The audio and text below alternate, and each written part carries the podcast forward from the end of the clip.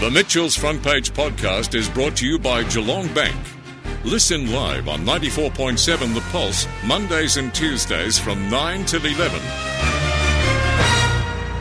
So, a big issue with COVID this time around appears to be the spread amongst children. And in fact, when you look at the cases, it seems like quite a substantial proportion of the new cases each day are in that sort of zero to nine and then below 16 age bracket. On the line to talk about it, we've got Dr. Michael Lydeamore from Monash University. Doctor, thanks for being on the program.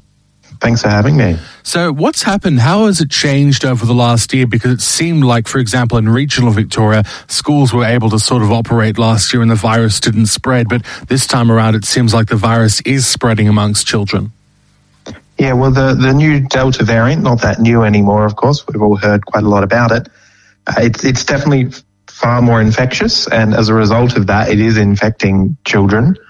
Um, a lot of these children are picking up in the household from adults that have brought it home, although there have been um, a few transmissions now happening in schools. Of course, you have to remember last year um, there was no virus in regional Victoria, and so hard to have a transmission in a school when there's nothing there to start with. And in metro Melbourne, uh, all the schools were closed, so we couldn't have had transmission there either.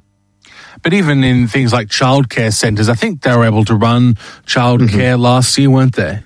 Yeah, absolutely. It was open the whole time, and we, and we saw very few, if any, um, transmission events in there.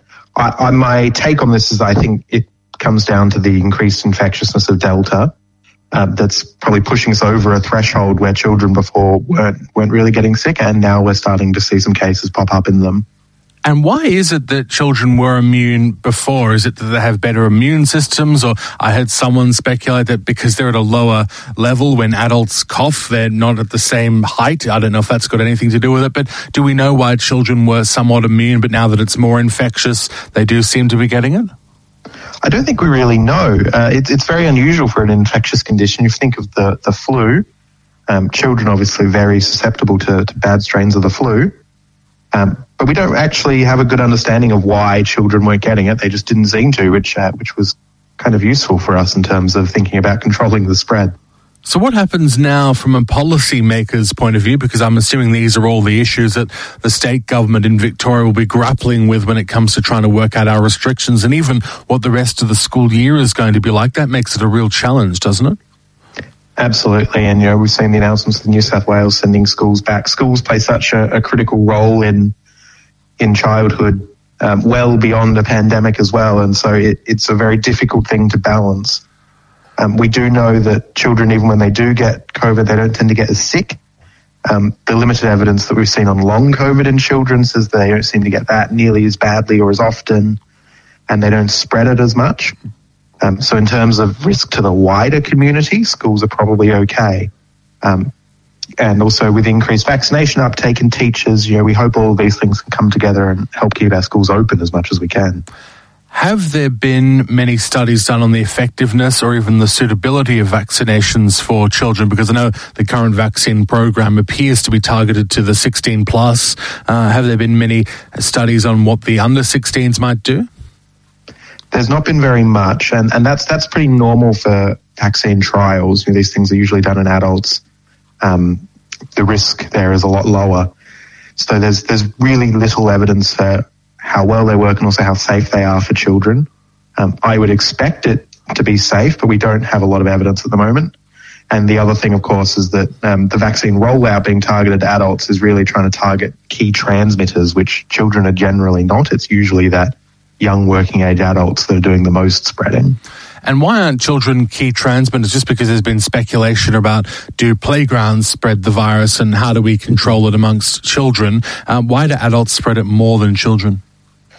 Well, again, we don't quite know. So uh, there are a few studies that suggest that if you basically if you put a child and an adult in exactly the same situation, the adult's more likely to spread it than the child. Um, that may or may not be the case. It seems to be the case from the data that we've seen. Again, we're not sure why. Um, in terms of why children aren't key transmitters, they also just tend to interact with less diverse groups of people. Um, if you think of uh, a non-lockdown state, uh, how many people you would see in a workplace, on the on public transport, in the supermarket, mm. um, that's a lot more people than a child would tend to see, and they're often different people, other, as opposed to a child's consistent class group and things like that.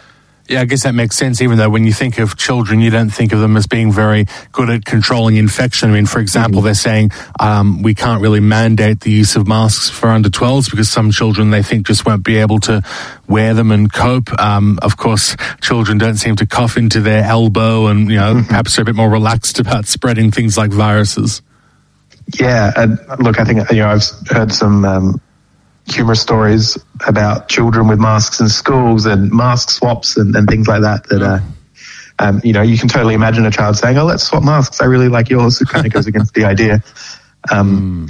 But nonetheless, you know, we've seen even overseas not a huge amount of child-to-child transmission in schools. I think in Victoria we've seen less than five playground transmissions, and those were all in adults at the playground, not in children. Um, so we're sort of hoping uh, that schools will be able to open as safely as possible and the children will get some of their normal lives back. Has it actually come up in any of your research or any of the papers that you've read the effectiveness of masks for the under 12s?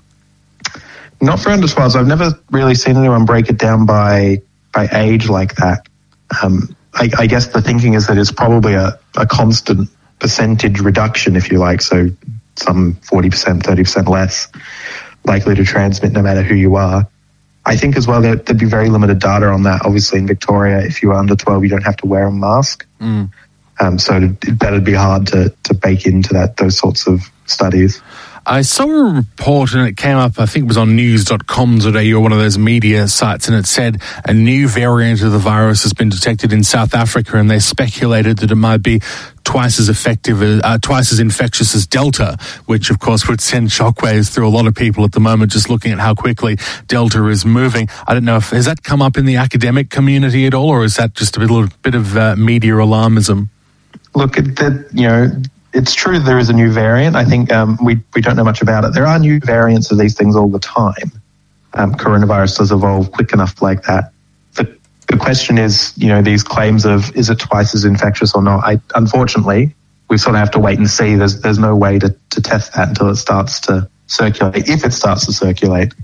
If you think about um, Alpha, the, the B117 UK strain used to be known, you know, that, that's basically gone now and it's all been replaced by Delta. And so um, it would have to be quite the variant, I think, to outpace Delta. It's one of the most infectious conditions, uh, airborne infectious conditions that we've ever had. Um, but who knows? Hopefully not. Let's put it that way. Yeah. Um, well, yeah, let's hope not, because that would just send havoc um, amongst uh, the whole thing. Um, and, you know, we're already struggling with Delta, so if it was more infectious than Delta, I don't even know how we'd begin to cope. Um, just one other thing um, how are the vaccines going? Do we know, for example, how effective AZ and uh, Pfizer might be against Delta or even these new variants, or is it still too early to tell? Yes, we, don't know anything about the new variants yet. Um, for Delta, look, the effectiveness is probably down a little bit. It, it's not enormous. Um, and certainly the important thing really for those vaccines is that they protect you against severe disease. So even if you're more likely to spread it, um, think like a common cold, that spreads a lot, but it, everyone sort of accepts that they get a cold occasionally and, and then they get better. And that's really what both the Pfizer and the AstraZeneca vaccines do at pretty much the same levels is reduce that severe disease, reduce the need for people to go to hospital and intensive care. Um, and those seem to be pretty constant across the variants, and then hopefully that continues. And when a new variant comes out, how long does it take for you to actually determine how much more infectious or less infectious it might be than other variants? Do you need to spend a fair bit of time going through all of that data before you can make that really definitive call? Well, we um, are in a, a, lucky position in Australia in many ways where we don't have um, a lot of COVID circulating. So we rely on overseas estimates of this stuff. Um, and that really relies on that country's ability to work out how much of each variant they have. Um, and that genomic sequencing, you know, takes time, takes money, and which a lot of countries can't do.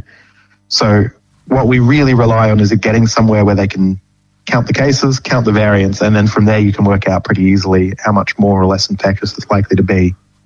Um, if it happens to arrive into Australia, then you know, we have all of those facilities ready to go, and um, with a few hundred cases probably is when we'd be comfortable trying to get a good estimate of that, although you know, hopefully we'd work it out a bit quicker. Well, thanks so much for being on the program. Really appreciate it. And I appreciate all the research you're doing because obviously it's essential at the moment. Oh, thanks for having me. Thank you, Dr. Michael Lydeamore, with us there from Monash University, sharing some information about the infectious nature of the virus amongst children. The Mitchell's Front Page podcast is brought to you by Geelong Bank. Listen live on 94.7 The Pulse, Mondays and Tuesdays from 9 till 11. Or search for Mitchell's Front Page on Facebook, Twitter, Instagram, or wherever you get your podcasts.